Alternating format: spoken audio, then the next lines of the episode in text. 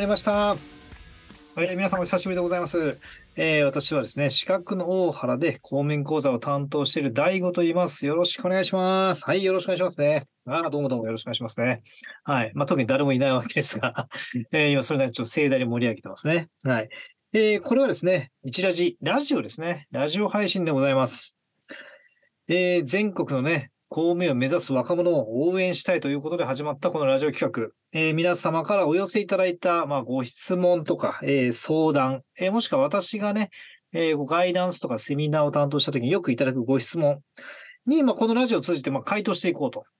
で、それによってね、全国の米を目指す若者たちがね、ちょっと元気になればというような企画でございます。まあもうあの割とですね、細々なんですが、回数を重ねてきましたので、毎回聞いてくれる方ね、本当ありがとうございますね。ねで、あとは今回からね、ちょっとたまたまここに来たという方もね、はじめましてということでよろしくお願いしますね。私は普段ですね、あの、水道橋港というね、東京の水道橋港というところで勤務してますので、もし、えお会いできる機会があればぜひと。ね、まあ顔映ってませんけどね、ラジオなんてね。はい。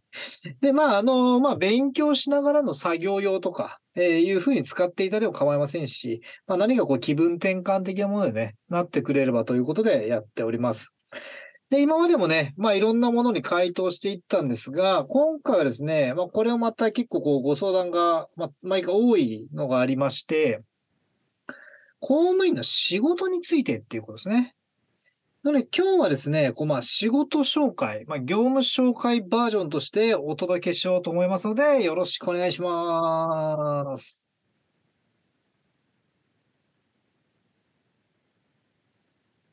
はい。ということでね、えー、いろんな疑問が、えーご質問がお寄せいただいておりまして、これ結構こう、あの、ドストライクなものからですね、まあ割とこう、抽象的なものまでいろいろあったんで、ちょっとギュッと私の方でまとめました質問はね。で、まず、えー第1問、じゃーらん。1問って別に問題じゃないですけど、ご質問、じゃーらんということで、えーそもそも公務員って毎日何してるんですかっていうね。結構のこれいいですね、これね。えーそもそも論ですね。えーわかんないですよね。で、私これ結構罪深い話だと思ってて、あの、公務員を目指す方って、まあ、大学生の、まあ、1割ぐらいだというふうに今なってるんですね。で、なんでそんな少ないかって言ったら、多分公務員の人が何やってるか知らないっていうか、イメージが湧かないんですよね。湧かないから目指さないというか、選択肢に入れない方がほとんどだと思うんですね。で、まあ、たまたまね、まあ、ご家族、まあ、親御さんとか、えー友人とかに、まあ、公務員の人がいるとか、ああ、公務員か、へえって、こう身近になって、まあ、まあ、なんならね、親御さん公務員なんて非常に身近なので、じゃあ自分も公務員かなと、自然に目指す方も多いかなと思いますね。で、そうじゃない場合はですね、まあ、ほとんどが安定っていうね、これ非常に魅力的な言葉に惹かれ、なんか、なんとなく、公務員って安定って誰かに教わったわけじゃないんだけど植え付けられてるっていう、この、えー謎の、なんですかね、一般常識があるので、まあ、公務員かなってね。まあ、それは不安定より安定する方がいいだろうっていうね。まあ、なんとなくあるんで、公務員が何してるか知らないけど、安定してんなら公務員がいいなってね。っていう人が、まあ、大多数ですかね。私も受講生最初こうアンケートとか取っても、まあ安定してるんで公務員がいいですっていう方が、まあまあ8割ぐらいはいるんじゃないかなっていうね。で、それで全然いいと思うんですよね。まあ不安定より安定のがいいので、ぜひ安定した生活をと。ただ実際何してるかわかんないっていうのはね、やっぱりこう勉強したり目指したりしてても、安定だけで最後に勉強乗り切れるかっていうと、なかなかね、えーで、やっぱその仕事内容自体に魅力を感じていただきたいなと思うし、やっぱり知らないことって不安だから、まあ、なるべく解消した方がいいのかなと。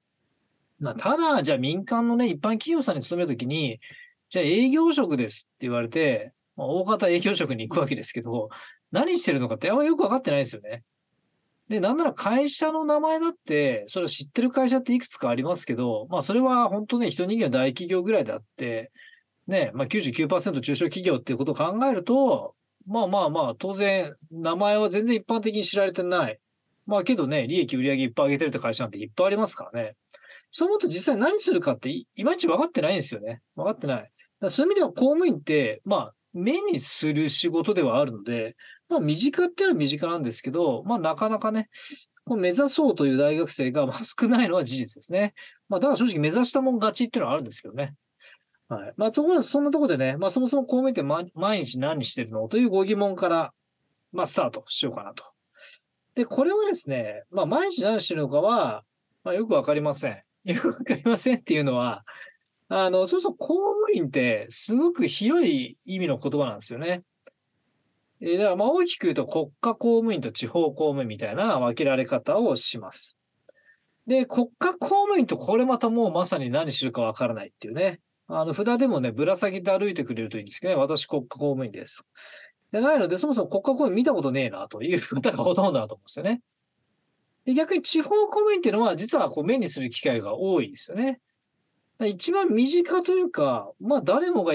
一度見かけるだろうっていうのが、まあおまわりさんですよね。警察官。まあ交番のこう前にね、こう立っている方もいらっしゃれば、よくあの、私の街なんかもそうですけど、こう一定のところに必ず、うん、まあ不定期ですけど、まあこう見張っている人がいて、で、ビビちょっと止まってくださいってやるね。あれおまわりさん。警察官というのは非常にこう身近というか、まあ、目にする機会が多いですね。まあ、あんまりお世話にはなりたくないですよね。はい。まあ、皆さんもね、若かりし頃はいろいろあったかもしれませんがね。えー、まあ、もう大人になってお世話になりたくないなと。いうのがあるんですけど、まあ、やっぱ彼らがいることで、まあ、街が守られてるわけですよね。なんかね、こう、声かけられたりすると、ちょっとね、え？とかってちょっとね、嫌な思いするかもしれませんが、まあ、それでも、まあ、街を守るには必要というか、まあね、私なんかこう、おまわりさん見るときピンクとしてなんか悪いことしてないかな、みたいなね。ちょっとドキドキしてしまうね。パトカーとすれ違うだけで、ちょ、大丈夫か大丈夫かな？とね。全然大丈夫だし、向こうも全く気にしないんだけど、なんかこう、ドキドキするっていう。でも、それが実は街の治安につながってるんですよね。パトロールってね、えっと、すごく、あの、えっと、わざと悪い言い方しますよ。誤解しないでくださいよ。変なし、警察官の方がパトカーを、まあ、運転するっていうのがパトロールなわけですよね。そこだけを切り取れば。でも、そうやって私みたいな、こう、ちょっとドキッとするみたいなね、えー、心の線の細い人がいたりとか、ですることによって、あ、やっぱ、警察官の人がいるからこの街が守られてるんだなっていうふうには見れるんですよね。だから、彼らがパトカー運転するということにものすごい効果があるわけですよね。で私のようなね、普通の市民が別に街を運転してたとて、何のね、脅威も何もない。まあなくていいんですけどね。そんななんか変なね、トゲトゲしい車には乗ってないので。でそう思うとやっぱパトカーってすごいよなと思うんですよね。それだけで人々のまあ、どっか治安っていうかね、別に怯えさせてるわけじゃないですよね。まあ私は怯えちゃいますけど、そうじゃなくて、でそうやってこうパトカーが回ってくれてるだけで、で、なんかこう、あ、なんかあった時にあの人たちが来てくれるんだとか、あの人たちがいるおかげで未然に防がれてることがあるのかな、みたいなふうに思うと、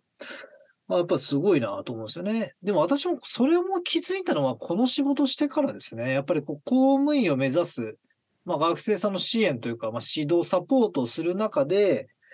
改めて警察官で何してんのかなってこう調べたり、話聞いたりとかね、それこそ現職の方とのまあ座談会とか、まあクロストークみたいなのもやったりするので、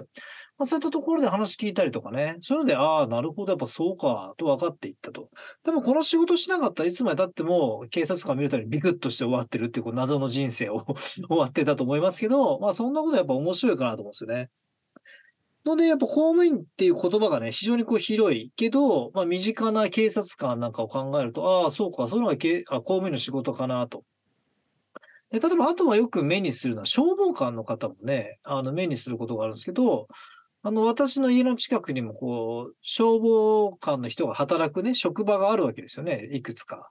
で、そういったところ何してるかっていうと、あの、朝、あの、消防車をこう洗ったりとかね、綺麗にしてたと訓練してるのをね、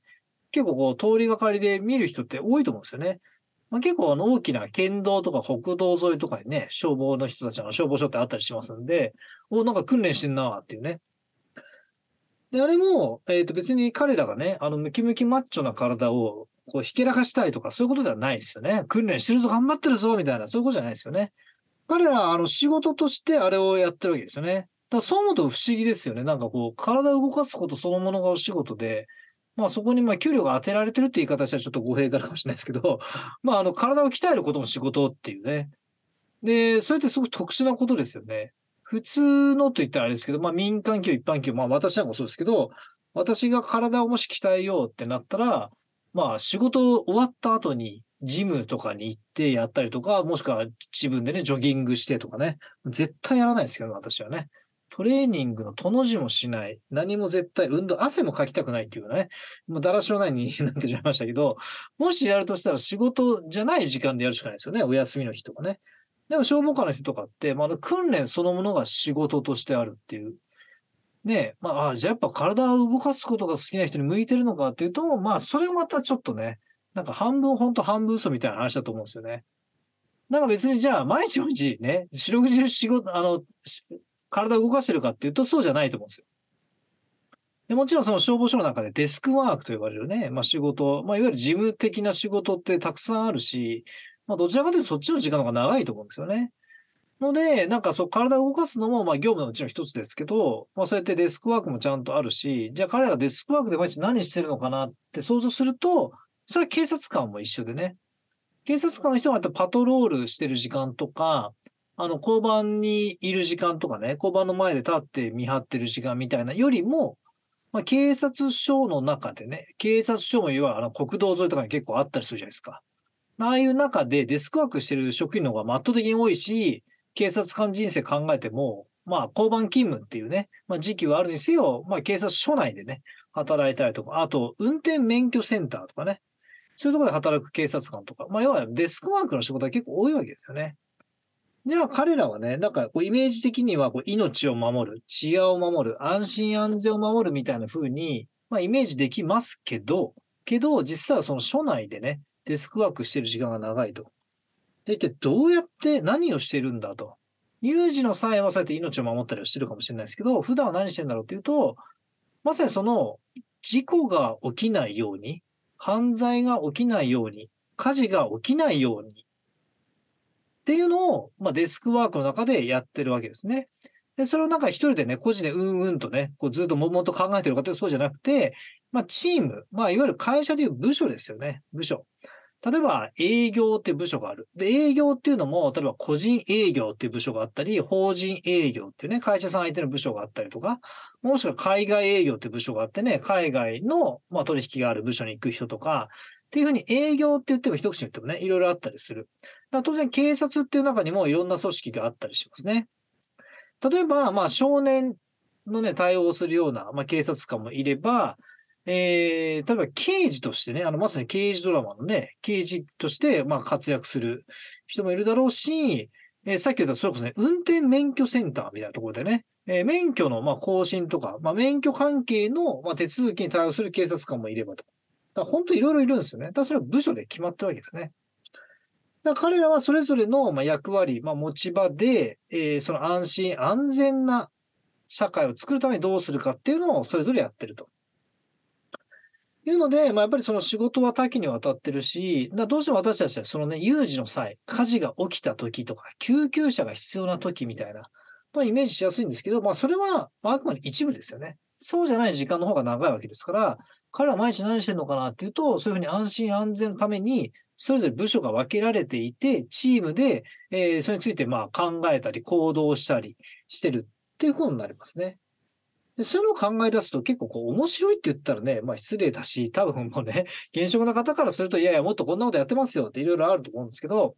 まあそういうことです。ので、公務員の仕事を考えたとき、まず身近なね、警察官、消防官みたいな考えると、じゃあ次に、えー、地方公務員は、例えば市役所、ね、まあ、町役場、村役場、役所の人って、まあ、私たちもすぐにこう目にすることができる。ね、基本的に役所はね、空いていれば、まあ、都道府県庁もそうですけど、空いていればもう入れるわけですから。で、入って、こう、私なんかもね、たまにこう、うろうろとするんですよ。あの、特に用事もないのでね。え、別にあの、用事がある人だけ入ってくださいっていうふうにはなってないので、別にいいんですよ。あれは公共施設ですからね。あの自由に出入りしてるわけですよね。だから公民館とかと同じですよ。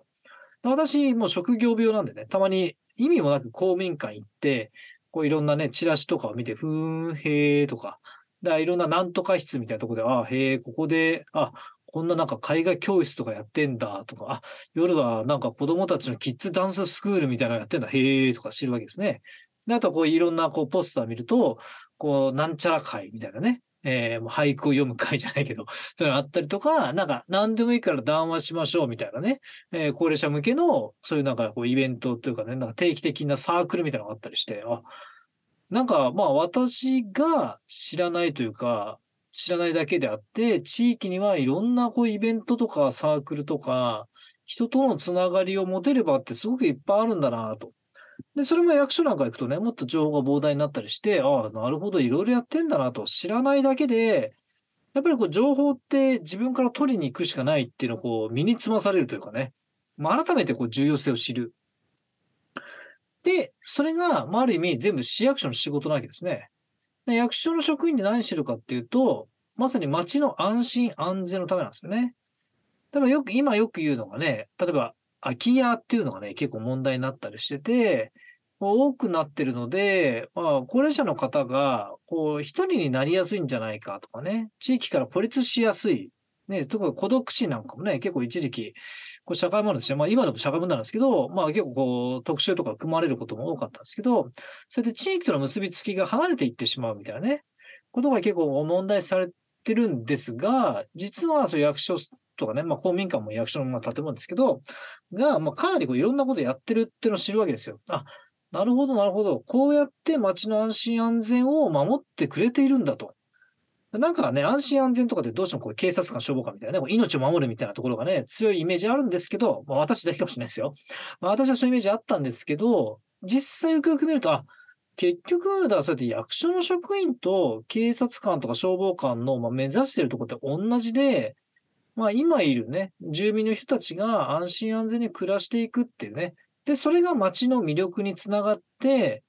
また新しくね、まあ引っ越してくる、まあいわゆる移住者ですよね。移住者が増えて、で、それが変なし、税収につながるわけですよね。住む人が増えれば増えるほど税収につながる。まあ、もしくは企業、会社さんが、えーじゃあここで、えー会社を作ろうとか、ここに会社を移転しようってなったら、まあ、いわゆる法人税というね、これも大きな税収の一つなんですけど、まあ、そういう税収が入ってきて、街が潤って、より良い、えーまあ、サービスを提供できるということで、まあ、こう、まあ、ある意味スーパーウィンウィンな関係ですよね。えー住民の、まあ、住民が増えれば、より良いサービスが提供できる。じゃあ、それをどうやってるかっていうと、やっぱ安心安全であるということ。まあ、だあとは街の特徴によってね、そうやってこう、どんどんどんどん人を増やしていこうっていうような政策をしてるとこもあれば、いわゆる観光地的な部分でね、まあ、観光で、まあ、いわゆる税収を、まあ、上げると。ただ、目的はね、いろいろな、まあ、手段とかね、違えど、まあ、その公務員の目指すべきところっていうか、まあ、その街の安心安全っていう部分では、まあ、一緒かなと。それをね、こう移住政策みたいな、こう人口増やしていこうって話なのか、まあ観光みたいなところでね、観光業で盛り上げていこうっていうね、まあその手段の部分は違えどね。なんかこうやっぱり公務員の人って、職種が違えど、その街の安心安全という意味ではね、あ、まあ地方公務員はね、一緒なのかなと思いますね。まあだから特にまあ公務員同士も連携したりしますからね。えー例えばその県警とね、例えば神奈川県警と神奈川県庁が連携して何かやるとか。っていうこともあるし、まあ、やっぱり地方公務員は、まあ、その町に根付いて、まあ、仕事してきますので、まあ、いろいろ面白いかなと。で、例えば、えっ、と、地方公務員の都道府県庁とかね、例えば都庁とか神奈川県庁とか、まあ、あとは市役所ですね。まあ、もしくは区役所。だから、勤めると何をするかっていうと、これっていろいろあるんですけど、いわゆる一般行政、まあ行政事務、事務職、いろんな言い方あるんですけど、その行政職として、えその役所に勤務すると、基本的には3年から5年のジョブローテーションということで、部署を移動するんですね。部署。まあ、部署っていうのもね、大学生がそんなにね、イメージできるかというと難しいかもしれないですけど、例えばさっきのまあ警察官だったら、例えばその少年にね、えー少年の対応する部署、えー刑事課として刑事をやる部署みたいな、いろんなこう部署が分かれてると一緒で、例えば市役所なんかも行くとね、こう、何々課はどこどこですみたいなこうご案内が書いてあったりするんですけど、例えばまあメジャーなことで福祉課っていうね、名前はあの役所さんってバラバラです。これまさに町の福祉を支えている部署で、それこそ市役所の福祉課だとね、さっき言った、例えばおじいちゃんおばあちゃんたちがちゃんと元気で暮らしてるかなみたいなね、まあ確認も含めた、えーようなこともしてますし、まあ、いわゆる生活保護っていうところに対応したりとか、まあ、福祉課も様々ですね。まあ、いろんな、まあ、福祉課の中でさらにだからまたチームに分かれるとかですね。まだ大きく福祉課って部署があったりとか、じゃあ都市政策って部分だと、じゃあ今後のね、まあ20年、50年、100年先の、えーうちの未来ビジョンからどんな政策をしていきますかみたいなね。その中に例えばよくある、まあ、うちの町でも今やってるんですけど、あの、駅前の再開発みたいなね、いうようなところがあって、えー、なんかこう、ずっとね、こう、何も整備されてなかったんだけど、こう、でっかいね、綺麗なロータリー作って、で、ここに駅ビル作って、なんとかなんとかでこう動線作って、みたいなね、ことをやっている、まあ、部署があったりします。で、まあ、そことよく、まあ、連携したりするのが、まあ、いわゆるこの道路整備課みたいなね、土木課とか、まあ、いろんな呼び方ありますけど、まあ、いわゆるその道路整備っていうところはまたそれは別の部門があったりして、そういうところがあると。あとは何ですかね、身近かどうかわかんないですけど、例えば公園をまあ管理するってことでね、公園緑地化みたいなね、そういうのあったりしますね。だ公園っていうのもね、例えばその市が抱えている公園だったり、県が抱えている公園だったり、国が抱えている公園だ、ね、国立なんとか公園とか、県立なんとか公園ってあると思うんですけど、それはだからそこの所有者ですよね。国が所有している公園なのか、県が所有している公園なのかみたいな。なので分かれてきますね。管轄が違うとかですかね。はい。当然多分役所の中にもその公園を管理してる。ね、公園ってまさに、まあ、お子さんからお年寄りまでみんなが幅広く使えて、まあ、憩いの場になったりとか、ね、もしかしたら人生においてとてもね、大切な思い出の場になったりするわけですよ。ので、なんかそんな風にそういうのを整備してるか、ね、まさに街の安心安全ですよね。だ本当ね、公務員って夢があるなと思うんですよね。なんかこう自分がちょっとでもお世話になったとか、何か関係したところもそうだし、別にね、公園なんかは何の思い出もないわっていう人も、自分がその公園のね、部署に配属されると、今いる子供たち、今いるお年寄りの人、まあ、公園を利用する全ての人の未来につながる仕事をしてるんですよね。そういうの本当に尊いなっていう気がするんですよね。だそういうまあ公園の部署があったり、まあ、あとは何ですかね。えー、もっと事務的な仕事になると、まあ、あの、給与会計課みたいなね、えー、まさにその給与管理をする部署みたいなところもあったりするんですね。で、そんな部署がまあいっぱいあるんですよ。なんとか課っての。で、それをこう、ローテーションで3年から5年ぐらい、まあ長くて8年とかなったりするとあるあると思いますけど、を移動していくのをまあ前提として仕事を組んでます。ので本当にね、チームの仕事って言われるんですね。で、これは、あの、他の警察とか消防とかもそうです。公務員は基本的に、あの、移動するんですね。課を移動する、部署を移動する。で、どんどんどんどんこう新しい仕事をまあ担当させてもらって、自分の業務の幅を広げていく。で、私は公務員の魅力はここにあるなと思っていて、だから公務員って何してるのっていうと、まあ、その地方公務員はすげえいろんなこといっぱいやってますっていうね。ただまあ警察とか消防だとまあある意味ね、まあ専門職的に警察官としての仕事らし、消防官としての仕事。で、え都道府県庁とか市役所の行政職として入ると本当に幅広く、いろんなことやってますよと。公園整備課に行けば、そうやって公園の整備をする部署に行くし、都市計画ってとこに行けば、本当にそのね、例えば駅前の再開発っていうのに関わったりするし、福祉課に配属されれば、本当にね、あの、おじいちゃんおばあちゃんたちのそのね、憩いの場、コミュニティを作ったりとか、おばあちゃん元気ってね、声をかけすることも、まあお仕事になってきたりするし。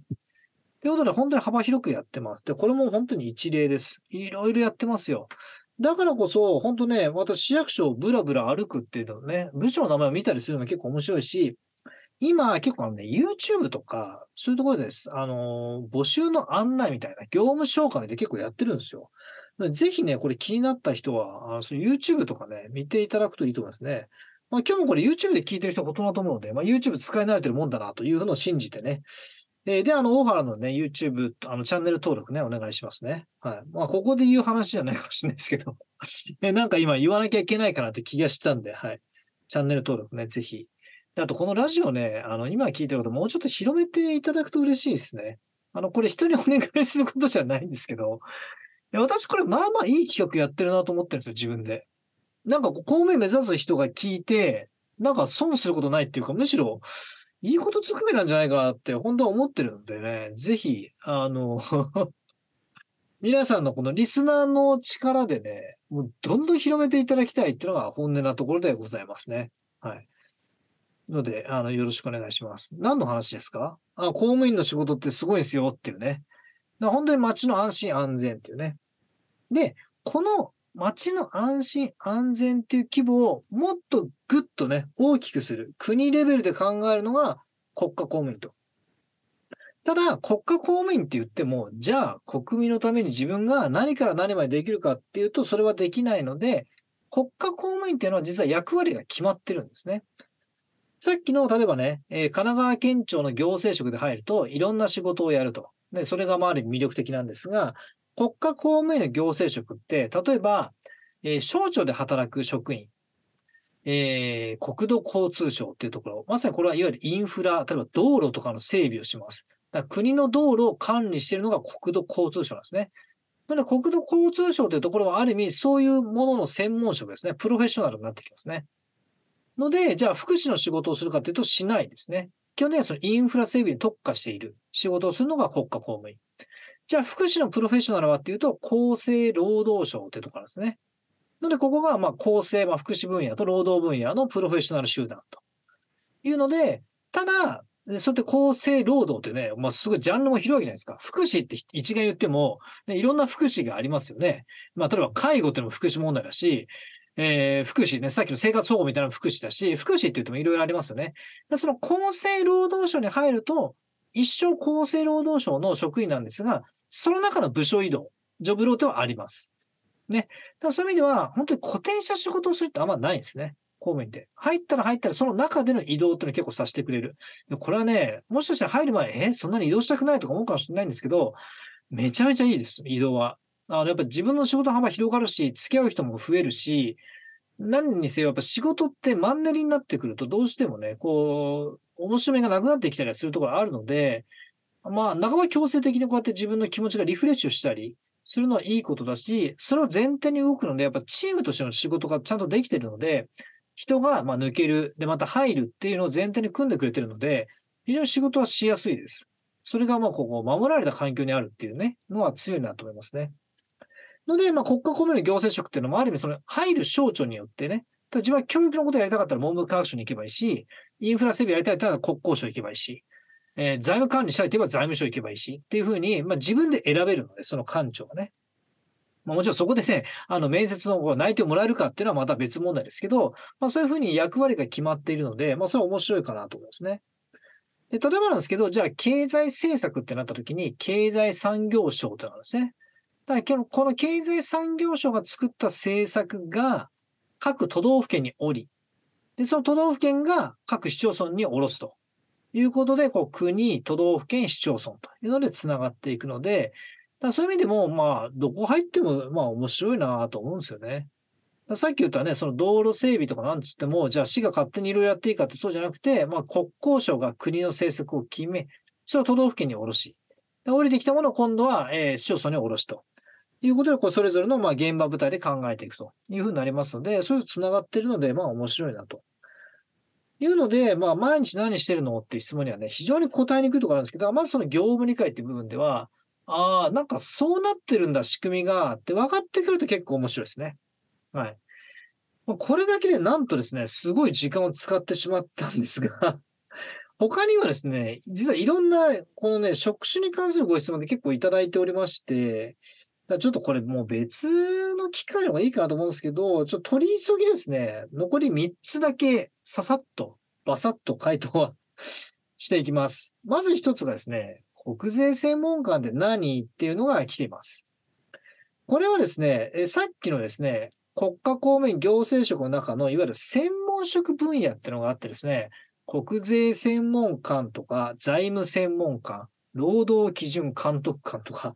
ね、あの、普通に生活してたら一生知らないんじゃないかなっていうね。あ、てか私は知らなかったです。私、ここの業界とか、この仕事つくまで知らなかったですね。もしかしたら聞いたことあったかもしれないけど、まあ、意識して生活したことないので知らないですね。で、まあ、時々ね、こうドラマとか、えーまあ、小説になったりするので、まあ、そういったところでね、ああ、そうなんだってこうね、見流し、聞き流しはしたかもしれないですけど、まあ、なかなか、えー出会わなかった、わからなかったですね。じゃあ、そのね、まあ、今日はせっかくだから、国税専門家って何といただいてたので、国税専門官とはね、えーそもそも国税庁っていうところね、まあ、省庁で、えーまあ、勤務するというか、まあ、所属している職員のことですね。で、その国税庁って何してるかっていうと、国の財政基盤を支える唯一の歳入官庁として、納税者の自発的な納税義務の履行を適正かつ円滑に実現することを使命としています。っていうね。そういう省庁だそうです。えー、それ以外のことは、あの、詳しくは採用パンフレットをどうぞと、ね、言ってしまうんですが、これは採用パンフレットに書いたことをそのまま喋ってます。ね。えー、で、何をしてるか、国税専門官は、この使命、えー、さっきのね、こう円滑に実現するっていうね、納税義務ね。えー、この使命を果たしていくために、全国の国税局や税務署で、税のスペシャリストとして、次のような業務を行いますと。なので、国税専門官という人たちは、えー、全国ね、国税局っていう局があるんですよ。なんか、広島国税局とか、えー、東京国税局っていう局が全国にあるんですよ。だその局か、えー、もっとその地域に根付いてる税務署ってね、まあ多分ね、ご自宅のね、近くどっか探せばあるんですよ。税務署っていうのがね。まあ、そうそう行かないと思うんですよ、大学生。税務署そんな用事ないと思うんですよ。私も何かの時の確定申告か何かで初めて行きましたね。あ、これが税務署かと。またその時はこう職業病がね、出てね、こううろうろしてしまったんですけど、まあ、それ税務署っていうところあります。で、そこで働いてるんですよ。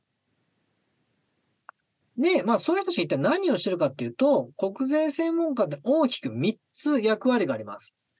調査をする人ですね。調査。これを国税調査官って言ったりするんですけど、要は国税専門家になると調査をする部門がある。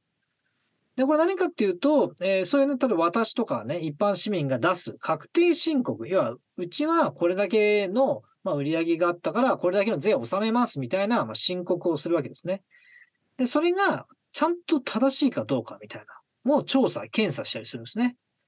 で、なんでこんなことしなきゃいけないかっていうと、まあ、よくね、脱税とかって言われたりするんですけど、まあ、税金ってまあ結構きついんですよね、納める方としては。ね、例えば自分がせっかく稼いだお金、ね、もしくは自分の会社がこれだけ売り上げたのに、まあ、ある程度ね、一定額納めなきゃいけないって、まあ、結構苦しいわけですよ。で、なきゃないでいいなと思っちゃうんですよね。でも、税金ってないと、そもそも社会がね、まあ、こう、根底から覆ってしまうわけですよ。だから、ここすごく矛盾が生じるんですよね。自分が日々生きていけるのは、この税の収入の、税収のね、安定があって、だからこそ、こう、街の安心安全が守られるね。例えばさっき言った警察官がパトロールできるのだって、税収があって、まあ変なし、その分でね、お給料があるから警察官という人たちが仕事をできるという前提なわけですよ。でもなんかこう普段からそれ意識しないじゃないですか。道路を使うのだってただだし、いわゆるこれフリーライダーってやつですよね。ただで使ってるんで、あんまりこうありがたみがなくなってくるんですけど、本来これ税収があるから、道路があるし、そもそも道路の整備もでき、してもらえるしね。パトカーでパトロールしてくれるから安心安全が保たれるっていうのがあって、だから税収ってめちゃくちゃ大事なんですよね。でも日々あんまりこう実感できない。まあ、からこそ、やっぱその調査っていうのをちゃんとしなくちゃいけないんですよね。適当な税金じゃ困っちゃうんですよ。あの、まず私たちの安心安全が損なわれるのでね。じゃあそれ誰がやるってなると、それ難しいんですよね。だからこそ、こう専門的な仕事として、国税専門官っていう職業を作ってるんですよ。で、彼らはこの調査官という部隊に入ると、まさにその調査をするんですね。これちゃんと合ってるかと。間違ってるかどうかと。で、合ってるなら合ってる。で、間違ってる間違ってるからこれを直してもらおうということをします。で、例えばそういう時に、もう、じゃあね、えー、決められた、まあ、期限までに、まあ、こう、税金が納められてないとか、滞納しているってなった時に、えー、徴収を促す。徴収、まあ、させるって言ったらあれですけど、まあ、そういう指導するのを今度は徴収官っていうね、さっきのが調査官、調査をする部隊。で、今度は実際に徴収する部隊っていうのがいたりしますね。で、さらにですね、もっとですね、差し押さえみたいな捜査とか強制的なものをやる場合には、査察官っていうね、査察の部隊があったりしますね。これは昔はよくね、マルサって言ったしね、あの、もうその昔にそういうドラマとかあったりしましたけど、なんで大きく言うとこの調査、徴収、査察っていうこの3つの、まあ、部隊に分かれていて、まあ、仕事をしている。で、本当に彼らがいないと、世の中の税金が適正に運用できないんですよ。逆に言うと私たちが普段ちゃんと、まあ、水道をひねれば水が出て、えー、まあ、家を出れば道路があって、えー、まあ、変な、その公共交通というものを使えるのは、まあ、全部国税専門家のおかげと言えます。彼らが調査、徴収をしてくれるから、こそ適正な税収があるからこそ私たちの生活が守られているというので、よくね、これ1億人を救う仕事だって言われるんですね。だから本当に尊い。本当に使命感を得て。だから今のここの国税のね、採用パンフレットでも正義感っていうね、官があの、その専門官の官、人間の官になっていて、まさにこう、ね、誰かがやんなきゃいけないんだけど、そこに利益ってなかなか求められないですよね。っていう仕事をしている、まさに、えー、非常にこう、使命感のある公務員かなというので、ぜひね、あの魅力に感じいただければね。まあ、あとは、あの、私もこれ、この仕事してから読んだ小説で、特艦っていうね、まあ、一時期テレビドラマなんかになったので、まあ、割とこうメジャーなところなんですけど、まあ、あれもね、まあも、もちろん物語というかね、まあ、当然取材のもとにやってるんですけど、あの、まあ、これもまあ、一つね、参考までに、ちょっと、へえ、そういう仕事があるんだって知るにはいい、いいきっかけかなと思いますね。はい。で、あとはですね、えー、裁判所職員って何なんですかってご質問結構いただいております。裁判所で働く人っていうね。で、これもですね、またこれ話すとね、これだけでこう一本セミナーやれるんじゃないか っていうふうに思うんですけど、えっ、ー、と、これも国家公務員ですね。ただこれ行政職みたいな、まあ、いわゆる政策を作っていく人とはこう全くちょっと切り離されたね、まあ、いわゆる司法部門ですよね。省庁が行政、で、司法が裁判、で、いわゆる立法が、ま、国会、まあ裁えー、裁判所じゃない、えー、衆議院とか参議院とか。で、これ、それぞれ国家公務員の、ま、仕事があるんですよ。例えば、法律を、まあ、作る、まあ、政治家がいる、あの国会の、まあ、運営をしているのが、裁判、あ えっ、ー、と、衆議院とか参議院の職員、も完全にこんがらかってすいませんね。はい。衆議院とか参議院の職員がいます。で、その観点でいくと裁判所の職員もちょっとイメージできると思うんですけど、各地に裁判所ってありますよね。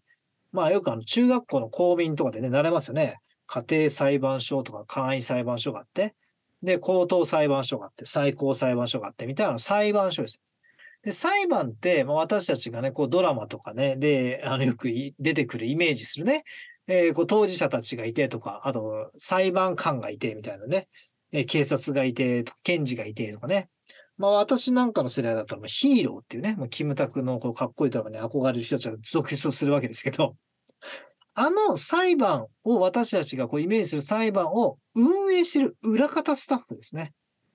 まさに、えっ、ー、と、これ言ったら裁判所事務官の人に怒られるかもしれないですけど、本当に日陰の仕事というか、縁の下の力持ちみたいな仕事です。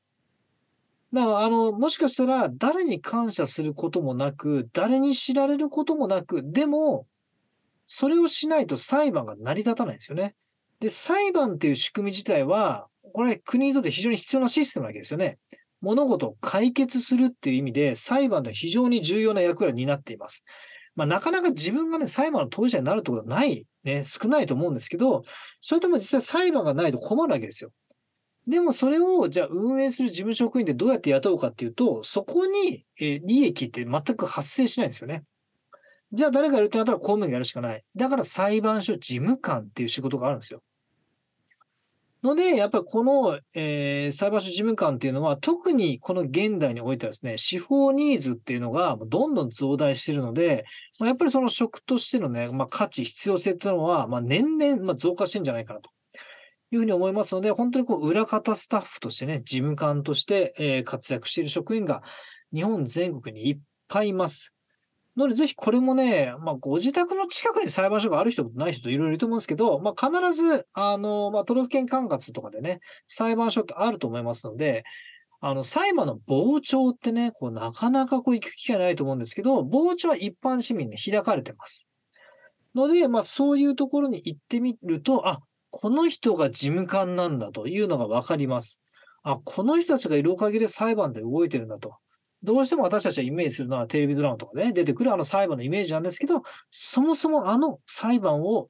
支えているサポーターがいてと。彼らがいるからなんとかなってると。で、さらにその手続きのプロフェッショナルみたいなところで書記官っていう人たちがいるんですね。だこれも役割の違いみたいなことです。裁判所の職員という公務員の中に、事務官と書記官っていうのがいて、まあ、書記官のがこうプロフェッショナルと。で、事務官がまあそのサポートをするみたいなイメージですね。まあ、と実は裁判所の中にはですね、家庭裁判所調査官っていうような仕事もあったりして、でまさにこれも調査として、さっきの国税専門家のね、えー、調査官と似たようなもので、えー、例えば、じゃあ、非行に及んだ少年が一体なんでそういうことを起こしてしまったんだとか、これから社会復帰するためにどうしていくんだみたいなこう調査とかね。だから本当にその世の中の解決をしていくっていうような仕事があったりして、これもね、私も熱く語り出すともうキリがないぐらいなんですが、まあ、こんな仕事がありますと。いうところですね、ちょっと今回ね、ちょっと国税と裁判所上さらっと来たんですが、で、やっぱり公務員の仕事を考えたって、やっぱ身近な公務員から考えると、彼ら何してるんだ？あ、そうか、安心安全か。で、そこにやっぱり税収っていうのが必要で、じゃあやっぱりその税収じゃないと、要は利益が上がらない仕事、立ちにくい仕事ってどんなのがあるんだろうってなると、ただそのさっきのね、国会を運営する人、裁判を運営する人、それで税の調査をする人、じゃあそこに民間企業とね、スポンサーでお金を払うってなかなか難しいので、じゃあ誰がやる公務員が税収の中からやってると。彼らがいないとそもそも世の中が成り立たない。っていうね、いろんな仕事があるので、ぜひ今ですね、その国税もそうなんですけど、結構やっぱりその YouTube とかでいろんな動画発信してるので、ぜひ、なんかそのあたりを見ていただいて、ああ、こんなことをしてる人たちが世の中に実はいっぱいいるんだというのを知るとですね、公務員めちゃくちゃ魅力的です。あの、何もかもがね、どんな仕事楽だとか安定っていうわけじゃないです。やっぱ何かしら仕事の難しさってあると思うんですよ。ただ、それでもこんなね、仕事冥利に尽きる仕事ってやっぱ公務員しかないんじゃないかなと、本当に思いますよね。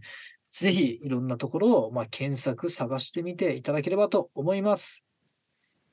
ということでね、今回はね、公務員って何してるの？ということでね、まあ、仕事紹介バージョンとしてお届けをしました。まあ、今日もね、この配信でちょっともね、ね全国の公務員目指す若者が元気になっていただけば、もしくはこうやってね、啓蒙として公務員の仕事がね、なんかこう、スポットが当たってくれればというこう壮大な思いを願いつつ、今日の配信もこれで終わりになります。えー、またですね、えー、概要欄、YouTube の概要欄にね、こうあの、フリーフォーマットといいますか、いろいろこう、これ教えてくださいとか、これについて悩んでますと、こう入力できるようなフォーマットを用意してもらってますので、ぜひそちらおお気軽にご入力くださいませ。えまた、えー、定期的にね、このラジオも配信していきますので、えー、またの機会にお会いできる、お会いはできないですね。えー、楽しみにしております。では、今日の、えー、一ラジ終わりでございます。どうもありがとうございました。またねバイバーイ。